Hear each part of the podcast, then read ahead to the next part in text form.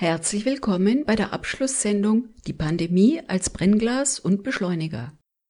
Heute befassen wir uns mit der Zukunft der Industriearbeit in München. Dabei folgen wir der Beschäftigungskonferenz 2022, die vom Referat für Arbeit und Wirtschaft der Landeshauptstadt München am 1. April 2022 im Munich Urban CoLab veranstaltet wurde. Nach zwei Jahren war dies wieder in Präsenz möglich, die Pandemie spielte allerdings nur eine untergeordnete Rolle. Dennoch, die Erfahrungen aus der Pandemie haben ihre Rolle gespielt und wirken als Beschleuniger in den Entwicklungen der Stadt. Deshalb dieses pandemieferne Thema in dieser Sendereihe. Am Mikrofon begrüßt sie Karin Bergs, die für diese Sendung verantwortlich ist. München als bayerische Hauptstadt ist vorrangig Regierungssitz und Verwaltungsstandort. Das spiegelt sich natürlich in den Arbeitsplätzen nieder, denn der größte Arbeitgeber ist die Stadt selbst. Doch München war und ist auch ein Industriestandort. Das war das Thema der Beschäftigungskonferenz mit dem Titel Die Stadt als Standort zur Produktionsarbeit. Dabei wird analysiert, ob in einer Großstadt überhaupt Produktionsarbeit geleistet werden kann oder gilt Produktion als Old Economy, die es in der heutigen globalisierten Welt, die nur noch von Banken regiert wird, nicht mehr geben wird. Aber Totgesagte leben länger.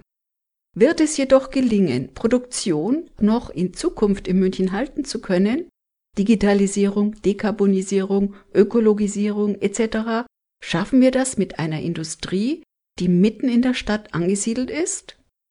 In dieser Sendung hören wir etwas Theorie aus der Forschung, wir hören die Einschätzung der IG Metall, der Gewerkschaft, die in München die größten Arbeitgeber neben der Stadt vertritt, und wir hören das Beispiel der Münchner Firma Ari, wie dort Transformationen, der Umstieg von Analogkameras auf digital bewältigt wurde. Den Einstiegsvortrag hielt Frau Dr. Petra Schütt in Vertretung der Arbeitssoziologin Professor Sabine Pfeiffer von der Friedrich-Alexander-Universität Erlangen-Nürnberg, die leider erkrankt war. Folgen wir dem Vortrag. Das, was Sabine Pfeiffer für heute vorbereitet hat, ist eine Mixtur aus qualitativer Befragung. Einerseits setzt sie sich mit einer Untersuchung, die jetzt gerade die Fraunhofer Gesellschaft veröffentlicht hat, zur Beschäftigung im Jahr 2030 auseinander. Und andererseits hat sie aktuell in der Automobilindustrie eine Untersuchung gemacht, wo sie über 4000 Beschäftigte befragt haben aus ganz unterschiedlichen Bereichen und gleichzeitig noch zwölf Fallstudien in verschiedenen Betrieben. Und das ist so eine Mixtur aus dem Automotive mit Zulieferbetrieben und Engineering-Dienstleistern, sodass Sie das ein bisschen einordnen können. Die erste Übung, die sie für uns vorgesehen hat, schließen Sie bitte die Augen.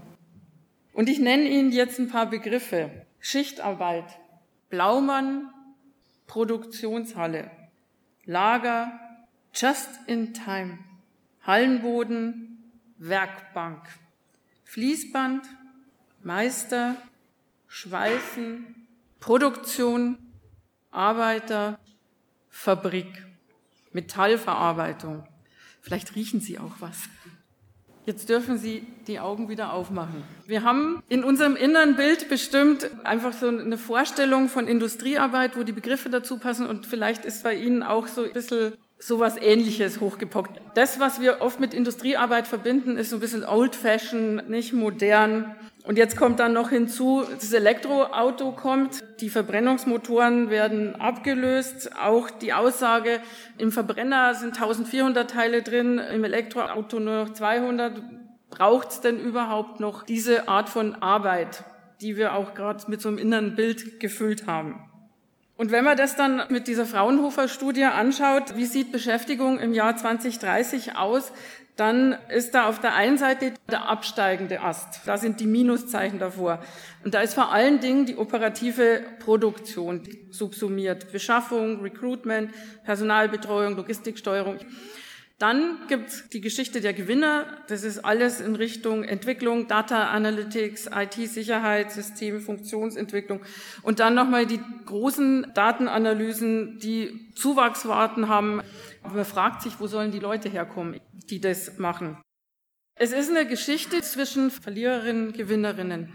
Ich muss zugeben, wir haben das auch gemacht, wo wir uns mal angeschaut haben, was heißt denn auf dem Münchner Arbeitsmarkt Digitalisierung. Da haben wir auch alle reingenommen, geguckt, wer baut eher jetzt schon ab und bei wem ist es nicht so Nebenbei bemerkt, München profitiert von Digitalisierung. Aber was wichtig ist zu sagen, die Geschichte ist falsch erzählt. Für sie sind die mit Minuszeichen versehen sind eigentlich die Changing Champions, die, die diesen Wandel gerade vollziehen. Die anderen, könnte man sagen, das sind die Challenge Stars, die, die die Herausforderungen angehen. Und was sie jetzt in ihrer Untersuchung nochmal einen besonderen Augenmerk legen möchte, sind die von ihr sogenannten Masters of Transition. Das sind beschäftigte Kolleginnen und Kollegen in den Betrieben, in der Produktion, die schon einen wahnsinnigen Wandel individuell vollzogen haben. Und da sind wirklich so Beispiele dabei wie vom Lackierer zur Softwareentwicklung, wie von wirklich aus der Küche, aus der Kantine in den IT-Bereich. Und von denen gibt es in diesem Produktionsbereich, in diesem Automotive-Sektor nicht wenige auf Grundlage dieser über 4000 Befragten und dann noch in unterschiedlichen Betrieben und Workshops. Wenn man das mal prozentual fasst, dann sind 75 Prozent aktuell der Beschäftigten diese nicht Verlierer, sondern die Change gerade vollziehen, die Changing Champions. 14 Prozent sind Masters of Transition, also Leute, Beschäftigte in den Unternehmen, in der Produktion, die schon selber so einen radikalen Wandel für sich vollzogen haben und eine Transformation durchlebt haben individuell und 10 Prozent sind aktuell in den Unternehmen diese Challenge Stars. Und insofern finde ich das richtig zu sagen, nicht das sind die Verlierer, die zukünftigen, sondern das sind die, die es jetzt gerade machen, die Change Champions. Drei Eindrücke, Produktionsmitarbeiterinnen und Mitarbeiter, wie nah die dran sind und wie die den Wandel machen. Ein Beispiel ist 2016, da war sie beim Automobil-OEM bei der Vertrauensleute-Konferenz und hat dann mitbekommen, dass die Männer tatsächlich im Blaumann saßen sie da, sich sehr kritisch mit der damaligen Unternehmensstrategie auseinandergesetzt haben und gefragt haben, was macht ihr denn in Richtung Elektromotor? Weil da nämlich überhaupt nichts war. Und wir verpennen das. Und gleichzeitig aber auch gesagt haben, es gibt mehr als nur einen anderen Motor, es gibt auch andere Antriebsmöglichkeiten. Also wo sie einfach erlebt hat, dass genau diese Facharbeiterinnen, Facharbeiter, die aus der Produktion kommen, sich sehr kritisch mit den Strategien der Unternehmensleitung auseinandersetzen und schon am Puls der Zeit sind. Das andere ist die Frage nach der Qualifizierung. Immer wieder wird gesagt, Weiterbildung ist die Lösung. Aber niemand kann wirklich sagen, was denn nun genau das ist. Es ist wie so eine Karotte, die immer vor einem hergetragen wird. Das ist auch so die einzige Lösung, die man anscheinend hat, Weiterbildung. Und gleichzeitig ist es aber so inhaltsleer. Und das ist ein Problem. Das Label alleine hilft dann auch nicht viel. Dann noch jetzt ein aktueller Fall 2022 aus einer Gießerei. Da hat das Unternehmen einen Mathematiker eingestellt, der bildgebende Verfahren einbringen soll in der Gießerei konnte vorher auch nicht programmieren, hat sich das alles angeeignet und dann hat er seine ersten Ergebnisse gehabt und war dann stolz wie Bolle, weil er eine Fehlerquote von nur 50 Prozent hatte. Für die Gießereimitarbeiter war das ziemlich lächerlich. Ich lebe hier mit einer Null-Fehlertoleranz und du kommst mir hier mit 50 Prozent. Die Geschichte ist jetzt nicht, der eine ist gescheitert und der andere weiß besser, sondern die Geschichte ist, es braucht Leute, um den Wandel und die Transformation gemeinsam voranzubringen, die beide Sprache sprechen. Leute aus der Gießerei, die müssen verstehen, dass bei dieser IT-Entwicklung, bei diesen bildgebenden Verfahren zum Beispiel, also wenn du dich da annäherst, die 50-Prozent-Quote schon echt gut ist.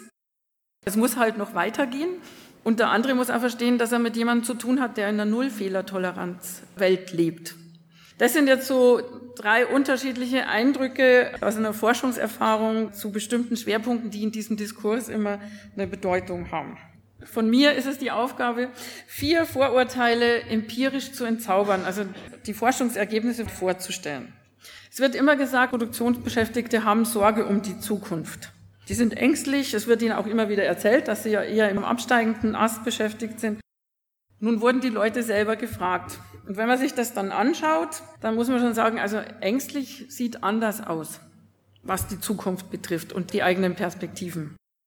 Dann wird immer gesagt, die Angst vorm Lernen oder dieses, wir müssen denen das immer beibringen und die sind vielleicht nicht so willens, sich wieder neue Dinge anzueignen. Ehrlich gesagt kenne ich das aus der Stadtverwaltung, höre ich das auch immer wieder mal. Diese Angst vorm Lernen wird immer kolportiert.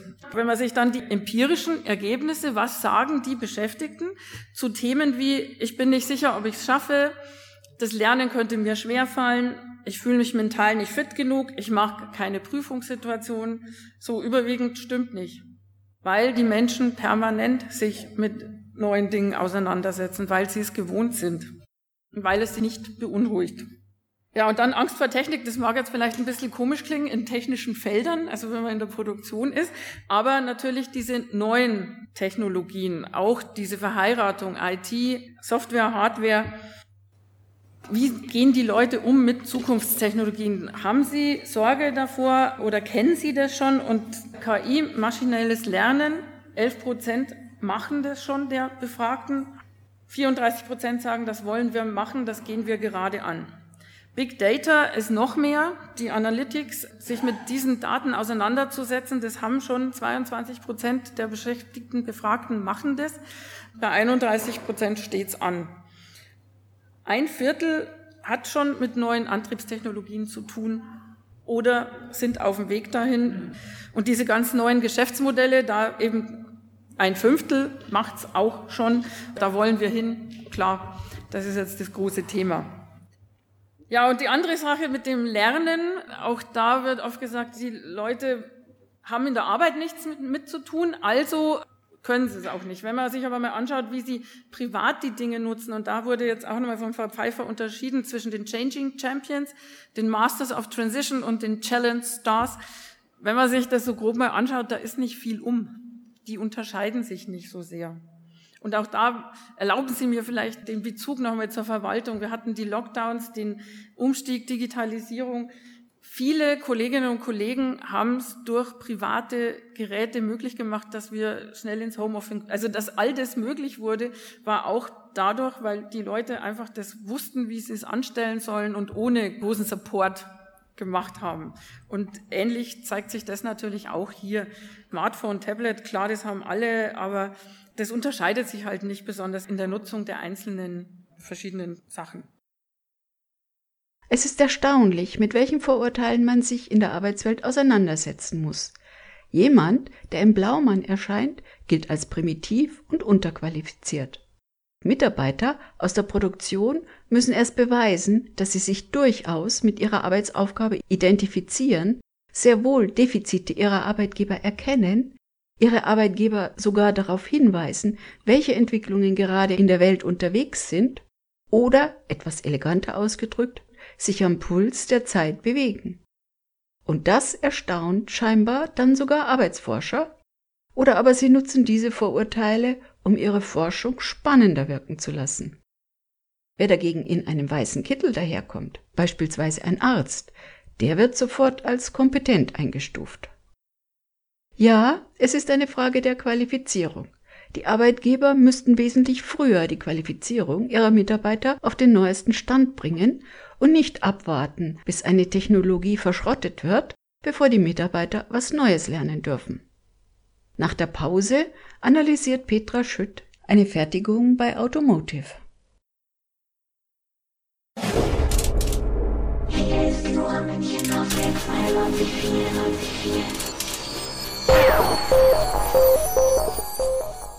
Lora München, das freie Radio, sendet montags bis donnerstags von 16 bis 24 und am Freitag von 16 bis 21 Uhr. Auf UKW 92.4, fast rund um die Uhr auf DAB Plus und 24 Stunden im Internetstream.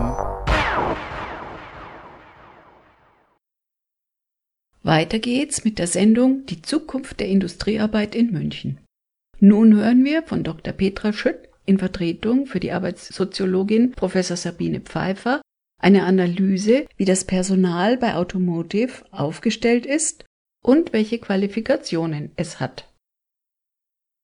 Diese große Angst vor Veränderung die haben angeschaut, wie lange sind die Leute in dem Betrieb oder in der Abteilung. Das ist vor dem Hintergrund, dass man annimmt, die können sich nicht verändern, weil die hängen dauernd im selben Betrieb die ganze Zeit. Und das sieht man auch, ja, 38 Prozent der Befragten sind schon lange im Betrieb, über 20 Jahre. Und wenn man das zusammenzählt, sind 60 Prozent, die schon 11 plus in dem Unternehmen sind. Wenn man sich aber dann nochmal anschaut, wie lange bist du schon in dieser Abteilung, dann dreht sich das Bild nochmal dann verändert sich das und dann ist die Bindung oder der Ort, an dem ich schon lange bin, gar nicht mehr so hoch, sondern das reduziert sich. Und die Leute, man sieht, da ist Dynamik drin, da ist Bewegung drin. Und auch beim internen Stellenwechsel, 28 Prozent haben noch nie einen Stellenwechsel gemacht.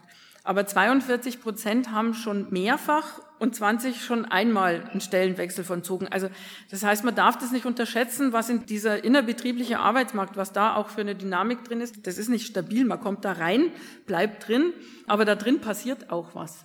Und dann auch bezogen auf dieses Lernen und Qualifikation. Üblicherweise wird nur angeschaut, was ist dein höchster Bildungsabschluss. Und da sieht man, ja, 50 Prozent haben Studium, die berufliche Fortbildung, die wird übrigens meistens bei diesen Erhebungen überhaupt nicht ausgewiesen, sondern einfach nur der beruflichen Bildung zugeordnet. Also dieser Sprung wird meistens eh schon verschluckt. Und die Berufsausbildung 20 Prozent und sechs gar keine. Wenn man aber anschaut den Qualifikationsweg, dann kann man sehen, dass in diesen Bereichen in der Produktion viele Menschen mehrere Berufsabschlüsse haben, beziehungsweise eben die Berufsausbildung mit was dazu deutlich mehr Gewicht hat. Und das zeigt, dass die Menschen in ihrer Erwerbstätigkeit vieles dazu lernen und auch, dass die berufliche Bildung eine wichtige Basis ist für weitere Bildungswege die, die den Wandel machen. Ich glaube, das ist jetzt klar geworden, dieses starre Bild von Produktionsarbeit und auch dieses, ja, mit Angst behaftete, das stimmt so nicht. Und dann empirisch haben sie nochmal geguckt, wie ist es mit dem Umgang mit Wandel, mit Komplexität und Unwägbarkeiten? Da gibt es den Arbeitsvermögensindex, das ist alles wissenschaftlich abgesichert, vielfach veröffentlicht. Und da werde ich Ihnen jetzt auch nicht viel zu sagen, nur dass es eben ein Maß, ein Grad davon ist, wie stark man schon jetzt in seiner Arbeit mit Wandeln, mit Komplexität und mit dem Umgang von Unwägbarkeiten zu tun hat. 2018, das war das letzte Mal, dass die da befragt haben und da haben wir gesehen, okay, in dem Bereich im Automotive ist es schon höher, der Mittelwert, also da haben bei 0,65 und insgesamt bei 0,55. Wenn man jetzt die Empirie, die sehr neu ist, aus dem Automotive-Bereich anschaut, dann sieht man einfach, das ist nochmal höher geworden. Also genau dieser ganze Wandel in Arbeit. Die Werte sind höher gegangen und das zieht sich aber auch durch, durch diese unterschiedlichen Bereiche. Also diese Changing Champions, Masters of Transition und Challenge Stars, alle haben ein hohes Maß im Umgang mit Veränderungen, mit Unwägbarkeiten. So, und jetzt haben wir noch mal ein konkreteres Beispiel. Da hat Frau Pfeiffer mit einem Wirtschaftsinformatiker in der vorausschauenden Instandhaltung gearbeitet und geforscht, den Einsatz von KI. Was da bei der Sicht auf die Interviews rausgekommen ist, dass das nicht so ist, dass da die KI ist und da ist ein Mensch, ein Instandhalter, eine Instandhalterin und die stehen im Dialog und die KI sagt dem so jetzt, die Maschine muss gewartet werden dann rennt der los und tut's, sondern das KI-System ist eingebettet in viele Systeme, in ein Organisationssystem. Unter anderem gibt's da sowas wie Wartungsverträge. Nur weil die Maschine kommuniziert, ich bräuchte jetzt eine Wartung, heißt das noch lange nicht, dass es schlau ist, eine Wartung in Gang zu setzen, weil möglicherweise der Wartungsvertrag ganz anders gedeichselt ist und das unheimliche Kosten verursachen würde, wenn man jetzt sofort losrennt, sondern der Mensch, die Fachlichkeit muss dann sagen, okay, ich muss erst mal gucken, was haben wir mit denen für einen Vertrag oder mit der Beschaffung, gibt es das Material gerade? Wir haben das Problem des Materialmangels kennen wir auch ganz gut. So, und das System kann auch nicht lernen, wenn nicht permanent ein Dialog stattfindet. Und der Dialog findet eben nicht nur zwischen Mensch und KI statt, einem Ding, sondern das ist in ein ganzes System eingebettet. Und auch deswegen braucht es in Zukunft Menschen und Menschen, die genau das verbinden können. Einerseits verstehen, was ich vorher mit dem Beispiel in der Gießerei, die eine Ahnung haben von Statistik, diesen modernen Technologien und gleichzeitig aber auch von der Fachlichkeit von der eigenen Disziplin und das aber zusammendenken können. Und da haben sie eben in ihrer Empirie herausgefunden, diese Menschen gibt es. Das ist nicht so, die müssen wir schnitzen, die müssen wir draußen finden, sondern die gibt es schon in den Unternehmen. Das sind ungefähr 13 Prozent. 13 Prozent der Menschen können genau diese Verbindung gut herstellen und nach denen muss man auch suchen und die muss man weiter fördern und entwickeln. Sie nennt das die Jongleurinnen, die genau das Kontextverbundene mit dem KI-Affinen verbinden können. Ja, jetzt haben wir etwas genauer hingeschaut. Ich hoffe, ich konnte Ihnen einen Eindruck von dem bringen, dass dieser Wandel jetzt schon geschieht und von diesen Leuten gemacht wird, die gerne dann in die Zukunft abgeschrieben werden. Und es ist überhaupt nicht ausgemacht, dass die vielleicht nicht auch den anderen Wandel weiter mitgehen. Und es gibt viele Ansatzpunkte, dass die schon alle auf dem Weg auch sind. Jetzt sind schon multiple Technologien im Einsatz. Die Transformation wird gemacht. Wir warten nicht da, sondern es wird jetzt gestaltet der Wandel wird gestaltet, die Wandlungswilligen sind auch da. Also auch die Empirie zeigt, die Menschen wollen das machen. Sie haben keine Angst davor, sie gehen das an. Und es ist eine duale Transformation. Das heißt, auch die Berufsausbildung spielt hier eine starke Rolle. Das sind nicht lauter Akademikerinnen und Akademiker, sondern das sind Menschen mit einer fundierten Berufsausbildung, die das gestalten. Das ist aber nicht nur so konkret im Betrieb, das, was jetzt zu sehen ist, sondern das ist viel mehr. Diese Art von Produktionsarbeit, diese Einbettung ist auch eine gelebte Mitbestimmung. Deswegen machen wir das auch zusammen, die Veranstaltung mit der IG Metall. Das lebt davon. Also auch diese Kolleginnen und Kollegen, die da in einer Versammlung sagen, hey, was macht ihr da? Kritisch begleiten, auch nachfragen. Der Lernort Betrieb ist auch was, da passiert viel mehr in einem Unternehmen, das auch rausgetragen wird in Gesellschaft. Das ist das, was mit industrieller Allmende gemeint ist diese Wissensbasis, die ist nicht nur fokussiert auf ein Unternehmen, sondern sowas trägt in der Region. Das verändert eine Region. Dieser Austausch findet statt. Also das ist so ein Konglomerat, das was mit räumlichen Entwicklungen auch zu tun hat. Und diese Art von Stabilität, also die Leute sind im Betrieb, aber sie machen im Betrieb viel Wandel mit. Das ist auch eine Qualität für die Menschen in ihrer Lebensplanung und Perspektive. Man sagt immer, die, die wollen sich nicht verändern. Ja, aber mit Familie ist es manchmal auch nicht so einfach, dann wohin zu gehen. Aber man kriegt so mit, die Leute werden ja trotzdem ins Ausland geschickt, die bauen irgendwo Firmen mit auf oder Standorte. Sie sind global unterwegs. Es ist ja nicht so, dass die keine Veränderung erleben oder keinen Wandel. Aber gleichzeitig sind diese Industriearbeitsplätze auch mit Stabilität und Sicherheit verbunden. Und das ist auch ein Wert, der von enormer Bedeutung für die Menschen ist. Deswegen sitzen wir auch hier heute gemeinsam zusammen, diese Art von Produktion in Stadt, in einem urbanen Kontext, auch natürlich das Zentrum für urbane Transformation und hilft uns gemeinsam weiterzukommen. Ja, das war jetzt der Impuls von Frau Pfeiffer und durch mich vorgetragen. Und ich wünsche uns eine gute Tagung. Dankeschön.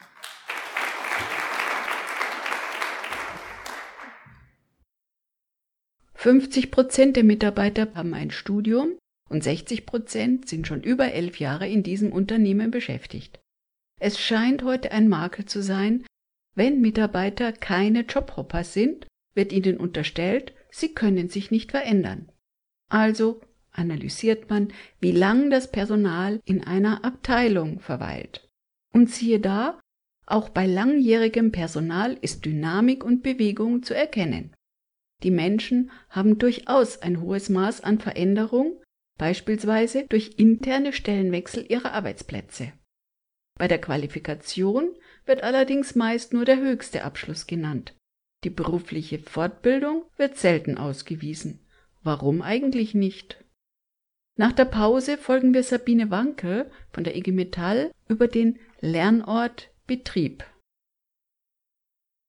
Wenn Ihnen das LoRa-Programm gefällt, spenden Sie uns und wir geben Ihnen die Quittung. Informationen zu Spenden oder Förderabo unter 089 480 2851. 089 480 2851.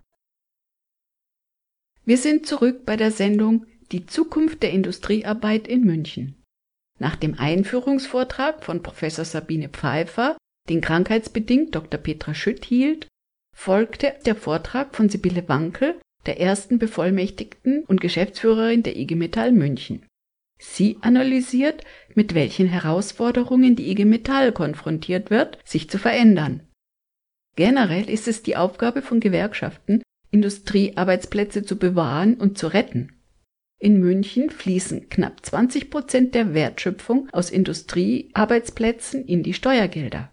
Deswegen ist Industriearbeit auch im Jahr 2022 in München wichtig und nötig. Die IG Metall ist klassisch eine Gewerkschaft für Metaller, das sagt ja bereits der Name, die im gewerblichen Bereich arbeiten. Eine sich ändernde Arbeitswelt bedingt jedoch eine Anpassung, heute spricht man von Transformationen, zu neuen Qualifikationen auch in den akademischen Bereich. folgen wir Auszügen des Vortrags von Sibylle Wankel. Industriearbeitsplätze sind ein Beispiel für gute Arbeit. Die IG Metall ist als Industriegewerkschaft entstanden und groß geworden. Besonders der Erhalt, der Umbau und der Ausbau von Produktionsarbeitsplätzen in der Metall-Elektroindustrie in München sichern Wohlstand. Damit eine Standortentscheidung von einem Unternehmen für München ausfällt, müssen eine ganze Menge Rahmenbedingungen passen. Wir brauchen verfügbare Gewerbeimmobilien mit Erweiterungspotenzial. Da stelle ich fest, niemandem ist gedient, wenn der Neubau daran scheitert, dass es eine unverrückbare Grenze zur Wohnbebauung gibt. Und die gibt es halt. Das führt dazu, dass Unternehmen, wenn sie sich erweitern wollen, ihren Produktionsstandort dann halt in Landsberg, Parsdorf oder wo auch immer suchen, weil es hier die Erweiterungsflächen schlicht nicht gibt. Dazu gehört auch eine für Gewerbe und Privatverkehr passende Infrastruktur. Ja, dazu gibt es immer mal wieder Themen, auch sehr streitige Themen. Die muss sowohl den Mobilitätsanforderungen eines Produktionsbetriebs als auch den entsprechenden Pendlerströmen Rechnung tragen. Und dazu gehört ein attraktives Umfeld für Fachkräfte mit anerkannten Bildungs- und Wissenschaftseinrichtungen. Nicht alles kann Kommunalpolitik gewährleisten. Und deshalb setzen wir uns natürlich als IG Metall, auch IG Metall München, auch auf Landes- und Bundesebene für entsprechend gute Standortfaktoren ein. Ich sage nur Stichwort regionale Transformationsnetzwerke. Da brauchen wir einfach entsprechende Fördertöpfe zur Unterstützung, Finanzierung des Umbaus vor Ort der ganzen Industrien. Das können wir auf kommunaler Ebene, so sehr wir das wollten, nicht alleine stemmen. Das Thema KI kann und wird auch viele Arbeitsabläufe in der Produktion erleichtern, gerade in Bereichen, die durchaus auch mit körperlichen Belastungen und entsprechenden Anstrengungen verbunden sind. Ich bin aber überzeugt, dieses Entwicklungs-Know-how auf die Dauer in München ja nur zu Hause sein wird, wenn es hier auch wirklich die Produktionsarbeitsplätze gibt, bei denen Anwendung und Nutzen von KI gezeigt werden kann. Warum soll ich es sonst hier behalten? Transformation braucht Investitionen, Gestaltungswillen und ein neues Miteinander. Mit KI ist nur eine Facette der veränderten Arbeitswelt angesprochen, die wir unter dem Begriff Transformation einordnen. Hier sehe ich es als Aufgabe von Gewerkschaften und Betriebsräten, von den Unternehmen. Und da bin ich genau dabei, nicht erst mal zu sagen, ja, ich qualifiziere, sondern erst mal eine Strategie einzufordern für ein zukunftsfestes Produktportfolio, weil ich muss mir erst die Frage stellen, was will und kann ich in Zukunft herstellen, am Ende auch mit Gewinn, weil das muss ja übrig bleiben. Das heißt, wie entwickle ich eine Strategie für ein zukunftsfestes Produktportfolio, die diesen Namen auch verdient? Und wie komme ich dann in die Transformation dieser Arbeitsplätze, ohne dass zu viel abgebaut werden muss und ohne dass verlagert wird? Die IG Metall hat zu diesem Zweck auch ein Instrument entwickelt, das nennt sich Transformationsatlas. Daran anschließen muss sich dann natürlich der entsprechende Diskurs mit der Arbeitgeberseite, weil die muss ja bereit sein, in den Umbau genau dieser Arbeitsplätze, die man als gefährdet identifiziert hat, zu investieren. Sonst komme ich nicht in der Zukunft an. Und das betrifft das Erschließen neuer Produktionsfelder und dann darauf aufsetzend die eben entsprechende umfangreiche Qualifizierungsprogramme. Die einseitige Information von Wirtschaftsausschüssen reicht aus meiner Sicht dafür nicht. Dazu kommt, viele Unternehmen mit Sitz in München haben im Jahr 2021 ausreichend Gewinne gemacht, um in die Transformation am Standort in München zu investieren und nicht nur woanders. Sie davon zu überzeugen, dass das ausgezeichnet angelegtes Geld ist, wäre natürlich schön, wenn wir da noch ein paar Arbeitgebervertreter hätten. Leider gibt es auch namhafte Unternehmen wie Bosch an der Stelle, dessen Sitz nicht in München ist, sondern in einem anderen Bundesland, die leider nicht bereit sind, hier zu investieren in die notwendigen Umbau der Produktion, sodass wir auch feststellen, naja, also der Gestaltungswille ist übersichtlich. Diesen Gestaltungswillen müssen wir aber gerade einfordern, um rechtzeitig umzusteuern. Nur so bekommen wir die sozialen Implikationen der bevorstehenden Klima- und Energiewende berücksichtigt und können dafür Lösungswege aufzeigen. Das ist ja nicht eine Frage, ob wir den gehen, den Weg oder nicht, sondern wir müssen entscheiden, wie wir ihn gehen. Und das können wir als Gewerkschaft natürlich nicht allein, denn das geht nur gemeinsam mit Politik, Wirtschaft, Wissenschaft, Vertreterinnen der Zivilgesellschaft. Und deshalb finde ich es richtig und wichtig, dass wir im Klimarat der Stadt München wirklich um einen sozial verträglichen Weg in die Klimaneutralität ringen. Ich muss sagen, manchmal schüttle ich auch den Kopf angesichts gewisser radikaler Ansätze, so sympathisch das natürlich ist, wenn man sagt, also es muss alles irgendwie ökologisch sein und zwar vorgestern. Aber letztlich kommen wir ja nur im gesellschaftlichen Diskurs weiter. Und das ist etwas, was auch eine Gewerkschaft, glaube ich, erst lernen musste. Weil so selbstverständlich war das vor 30 oder 40 Jahren auch nicht. Tarifliche Bausteine leisten in der Transformation einen wertvollen Beitrag. Wenn diese Instrumente zukunftsgerichtet, und das sage ich klar, zukunftsgerichtet und intelligent eingesetzt werden und nicht nur zur Kostenreduzierung. Ich denke zum Beispiel an das Transformationsgeld, das wird halt ausgezahlt, wenn man es nicht braucht. Aber man kann es gemeinsam mit dem jetzt von der Ampelkoalition geplanten Qualifizierungsgeld, Stichwort Transformationskurzarbeitergeld, nutzen, um ein Unternehmen umzubauen, ja, um letztlich auch eine Produktion fit zu machen für die Anforderungen der Zukunft. Weil ich brauche dann Phasen, wo die Menschen qualifiziert werden, nicht produzieren, aber trotzdem natürlich ausreichend bezahlt werden müssen, um ihren Lebensstandard zu halten. Zielführend wäre auch der flächendeckende Abschluss von Zukunftstarifverträgen über Investitionen und Produkte in Produkte und Produktion. Dass das nicht so funktioniert, liegt natürlich daran, dass man die IG Metall nicht so mitreden lassen will in der Frage, wo ich investiere. Ich sage mal, wenn das funktioniert auf der betrieblichen Ebene, bin ich damit fein. Und da sehen wir ja an der anderen Stelle tatsächlich auch noch Beispiele. Der dritte wesentliche Punkt ist, Mitbestimmung ist eigentlich der zentrale Stellhebel. Das gelingt in erster Linie mit aktiven Betriebsräten und man muss sagen, dass der Betriebsratsjob angesichts dieser Herausforderung in der beginnenden Amtsperiode kein, wie heißt so schön, 9-to-5-Job ist und schon gar nicht Herr Gemate Wiesen. Umso erfreulicher ist es ja, dass wir in allen Produktionsbetrieben Kraus-Maffei, Kraus-Maffei-Wegmann, Kolleginnen und Kollegen finden, Metallerinnen und Metaller, die sind bereit sind, diesen Job zu machen. Auch das ist nicht selbstverständlich, weil es bedeutet ja auch ein großes Engagement eben über den normalen acht oder sieben Stunden Tag hinaus. Und ich würde damit positiv enden. Ein solcher Erfolg gelebter Demokratie ist in unsicheren Zeiten wie diesen sicherlich nicht hoch genug einzuschätzen. Vielen Dank.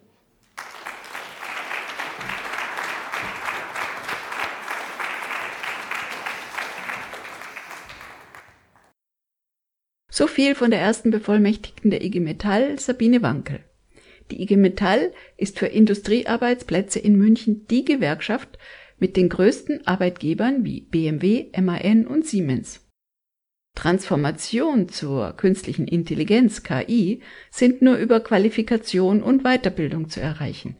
Weiterbildung darf aber kein bloßes Schlagwort bleiben, sondern es müssen Weiterbildungskonzepte erarbeitet werden um sich an neue Technologien anzupassen. Nach der Pause folgt ein konkretes Beispiel, wie Transformation bei Arri, einer über 100 Jahre alten Firma der Filmindustrie, die letzten Jahre bewältigt wurde.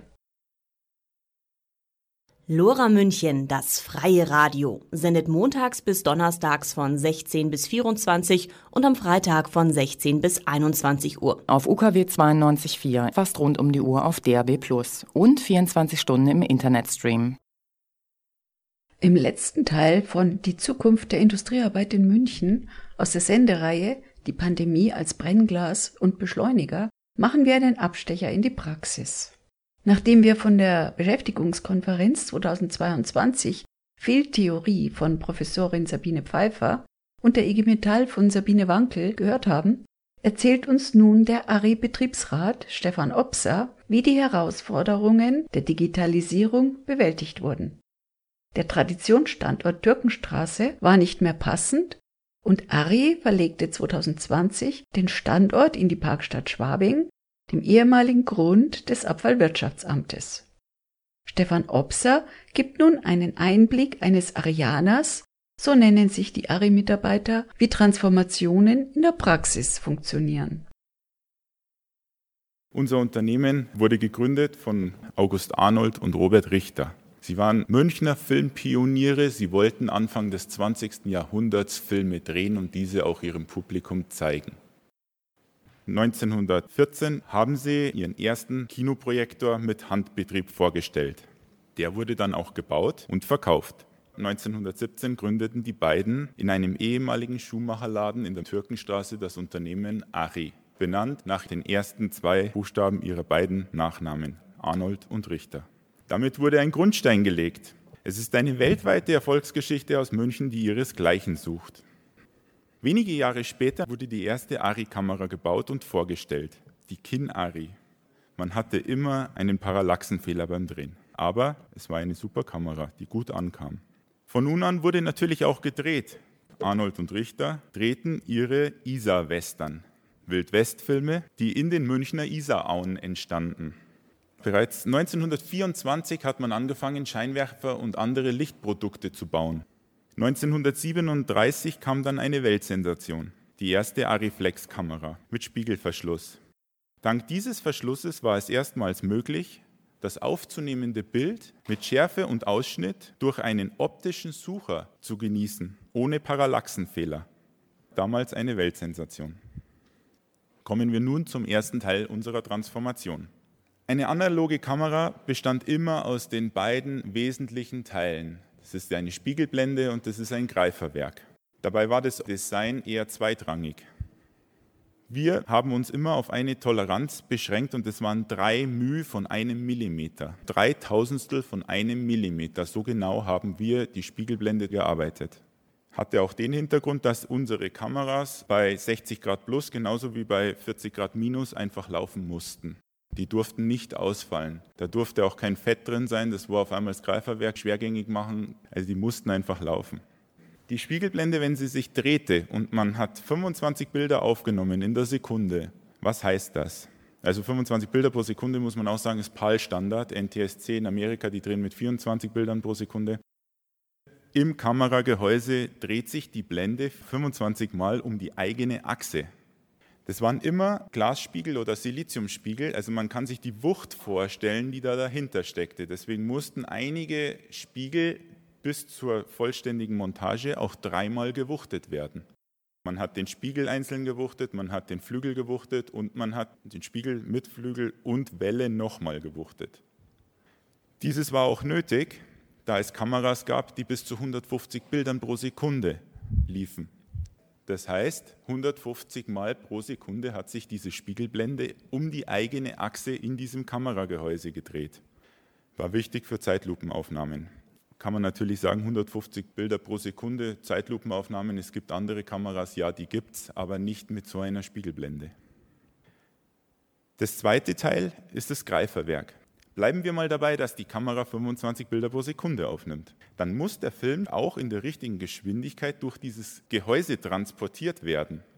Zwei Sperrgreifer stoppten den Film und zwei Zuggreifer transportierten ihn wieder um eine Bildlänge weiter. Also sie stoppten und transportierten den Film 25 Mal pro Sekunde. Der Film lief nicht einfach durch, sondern er wurde immer abgestoppt. Sie stoppt, sie transportiert, sie stoppt, sie transportiert.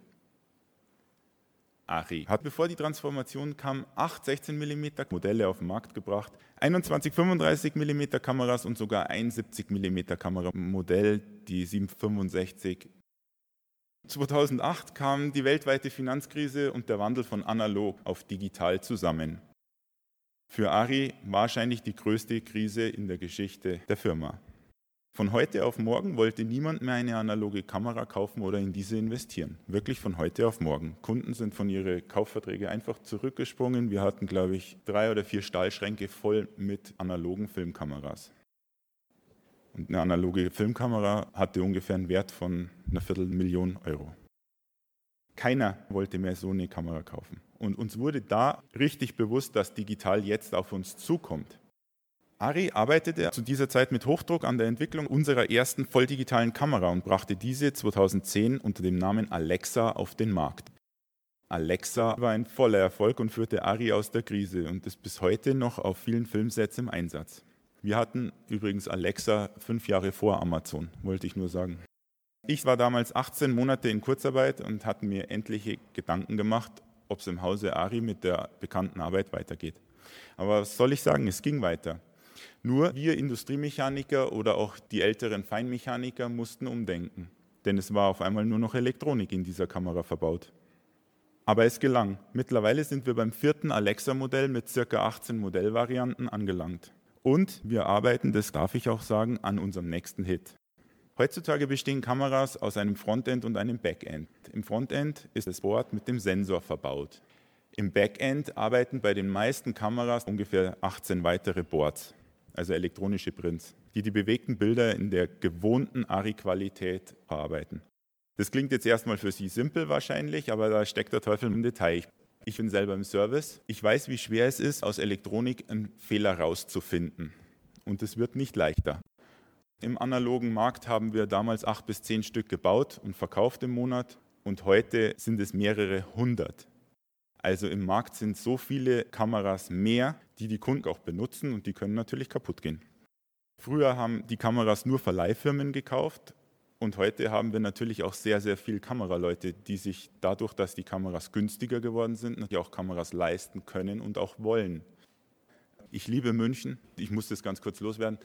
Ich liebe Münchner Serien oder Münchner bayerische Filme im Fernsehen. Irgendwann habe ich Kir Royal gesehen, war selber 17 Jahre im zweiten Lehrjahr. Ich bin jeden Tag durch dieses Tor gegangen und irgendwann sehe ich abends im Fernsehen, wie Baby Schimmerlos in seinem weißen Porsche auf unser Tor zufährt und die Aufschrift Abendzeitung. Okay, also wir drehen nicht nur, sondern bei uns wurde auch gedreht. Unser Stammhaus Türkenstraße mit dem Ari-Kino heißt jetzt Astor Film Lounge, ist auch sehr schön. Also wenn Sie sich mal einen schönen Abend machen wollen, gehen Sie da rein. Ist wirklich sehr schön. Das war jetzt keine Werbung für uns. Wir haben mit dem Kino nichts mehr zu tun. Ende 2019, nach 102 Jahren in der Türkenstraße, verlegte Ari seine Firmenzentrale in die Münchner Parkstadt Schwabing. Das ist der zweite Teil unserer Transformation.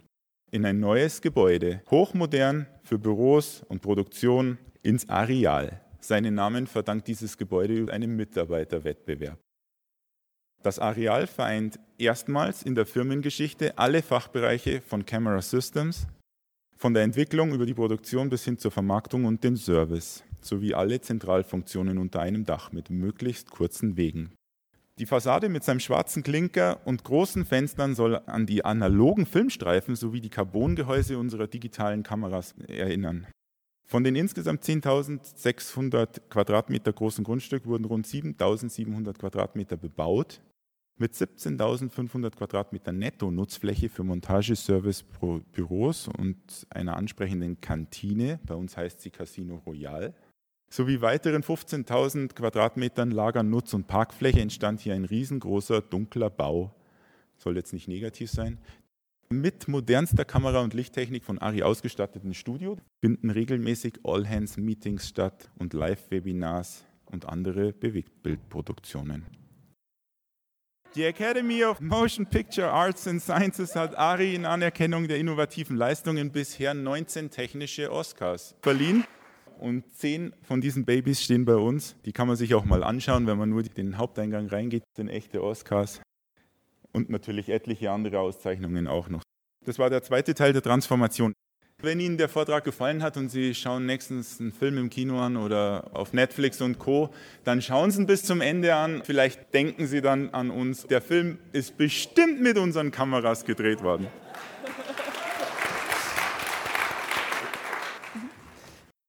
So viel vom Umstieg von analog auf Digitalkameras bei der Traditionsfirma Ari erzählt von dem Betriebsrat Stefan Opser. Dieser Umstieg war eine Riesenherausforderung, denn von heute auf morgen wollten die Kunden keine Analogkameras mehr kaufen. Die Lager waren gefüllt und neue Entwicklungen noch nicht abgeschlossen. An diesen Herausforderungen drohte Ari beinahe zu zerbrechen, doch der Schritt zur Digitalisierung gelang, da die Mitarbeiter hochflexibel und innovationsfreudig sind und Ari steht heute sehr gut da. Zum Abschluss der Sendung hören wir noch Auszüge der Podiumsdiskussion. Kurt Kapp, der stellvertretende Leiter des Referats für Arbeit und Wirtschaft, erklärt, warum in München Industriearbeit politisch gewollt ist. Die Frage, ob Industrie, Arbeitsplätze und Industrie in der Stadt gewollt sind, ist am Ende eine politische Frage, die der Stadtrat der Landeshauptstadt München entscheidet.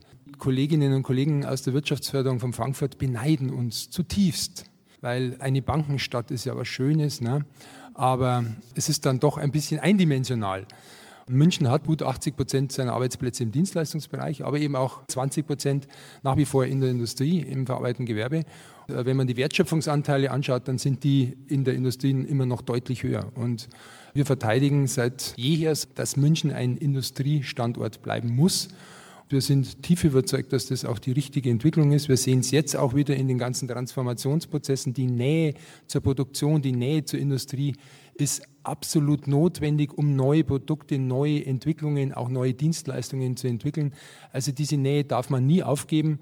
Die Freiheitsgrade einer Stadt, die sind überschaubar, da haben Sie völlig recht, aber gerade die Beispiele, die wir heute hier am Podium haben, wie die Landeshauptstadt München versucht, BMW zu unterstützen, gerade in der Produktion mit dem Werk, wo wir wissen, was dann Veränderungen jetzt in den baulichen, in den planerischen Dingen, aber auch Ari, ein hervorragendes Beispiel, das auf eine ursprünglich städtische Fläche, was der Stadtrat, ich glaube, mit großer Leidenschaft entschieden hat, dass diese Verlagerung von Ari aus der tollen Theresienstraße raus an den neuen Standort begleitet wurde. Das sind Beispiele, wo Kommune sich einsetzen kann, sich einsetzen muss aber sicherlich nur eine ganze Menge mehr. Die Stadt hat einen gewissen Anteil, aber die Transformation passiert natürlich in den Unternehmen zunächst mal selbst.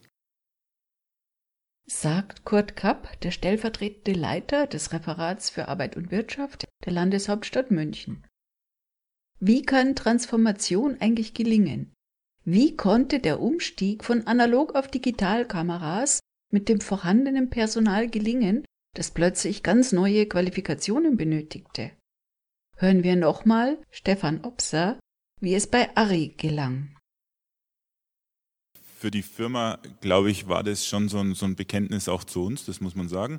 Wir hatten die Zeit, uns damit auseinanderzusetzen. Das ist, glaube ich, das Allerwichtigste. Wir haben jetzt nicht unbedingt Umschulungen gemacht, aber wir hatten früher eine gute Elektronikabteilung, die uns auch ziemlich viel Rat und Tat zur Seite stand und das auch heute noch macht. Von daher verstehen wir mittlerweile als Mechaniker viel mehr von der Elektronik als früher. Das trifft jetzt nicht für Ari zu, das muss ich auch sagen, aber ich habe letztens gehört, dass in München sehr, sehr wenig Ausbildungsplätze gibt. Also der Mittelstand braucht sich nicht wundern, wenn Fachkräftemangel ist und selber nicht mehr ausbilden möchte, weil es einfach was kostet. Das Thema müsste man natürlich auch angehen. Also ich meine, das ist logisch. Wenn ich nicht selber ausbilde, dann brauche ich mich danach auch nicht wundern, wenn ich keine Facharbeiter bekomme.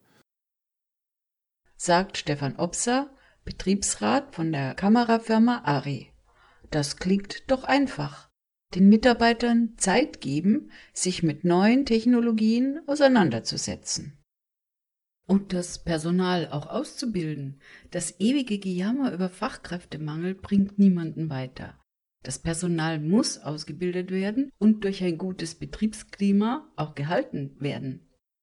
Warum es ein Makel sein soll, über elf Jahre bei einer Firma zu sein, erschließt sich mir nicht. So viel von der Beschäftigungskonferenz 2022 vom 1. April. Gerade in einer Pandemie ist es besonders wichtig, dass eine Stadt auf viele verschiedene Arbeitsplätze zurückgreifen kann. Wenn ganze Branchen einbrechen, wie beispielsweise die Kultur oder die Gastronomie, müssen doch irgendwo Steuern gezahlt werden auch wenn sich einige wundern, dass es in München Fertigungen gibt oder geben kann. Politisch ist das gewollt und Diversität auch bei den Arbeitsplätzen bereichert eine Stadt. Damit sind wir am Ende mit der Sendung Die Zukunft der Industriearbeit in München und der Sendereihe Die Pandemie als Brennglas und Beschleuniger. Vielen Dank für Ihr Interesse und vielen Dank an das Referat für Arbeit und Wirtschaft, die mir diesen Mitschnitt ermöglicht haben. Vielen Dank an die Vortragenden Dr. Petra Schütt, Sibylle Wankel, Stefan Opser und Kurt Kapp für ihre Beiträge. Am Mikrofon verabschiedet sich Karin Bergs, die für diese Sendung verantwortlich ist. Mich würde Ihre Meinung interessieren. Schreiben Sie mir doch über kritik at lora924.de.